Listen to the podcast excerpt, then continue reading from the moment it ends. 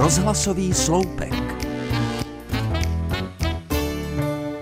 Nedávno jsem se šla projít po městě. V lahutkářství jsem si koupila báječně vypadající šunku a pokračovala do vedlejšího obchodu pro nějaké pečivo. V regále obchodu jsem objevila karfiol. Už už jsem po něm sahala, když jsem si uvědomila, že je na mě moc těžký. Kdo mě zná, tak ví, že nejsem žádná dívenka stvoleček, ale nošení těžkých tašek mi už prostě nejde. Na cestě domů je obchůdek s titěrnostmi, jako jsou krásné hrníčky, umělecká bižuterie a obrázky.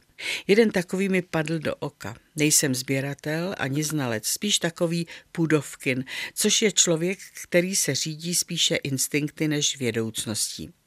Na tom obrázku jsou hlavy tří žen, od nejstarší po mladou. Stála jsem před výlohou a přemýšlela o tom, kdo jsou ty ženy a proč jsou zobrazeny právě takto. Představuje nám autor stárnutí těch žen, nebo to byly konkurentky, měli tragický osud, nebo se něčím proslavili? Odpověď mi neposkytl ani majitel obchodu, který mě pozoroval od pultu. Ten obraz jsem si koupila. Za poměrně dramatických okolností jsem ho táhla domů. I když nebyl velký, dalo mi to docela zabrat. Tak Carfiol si zamítla jako těžký a koupíš si obraz? A vůbec, co tě to chytlo? Domlouvalo mi mé svědomí. No, tak jsem si koupila obraz. No, udělá mi větší radost než karfiol. Blázníš nebo chodíš s obrazama? Vybavilo se mi pohrdlivé zvolání, kterým jsme se častovali v mládí. Blázním a chodím s obrazem. Mé šetřivé duševní uspořádání se nestačilo divit nad uminutostí, s jakou jsem si tu koupi omlouvala.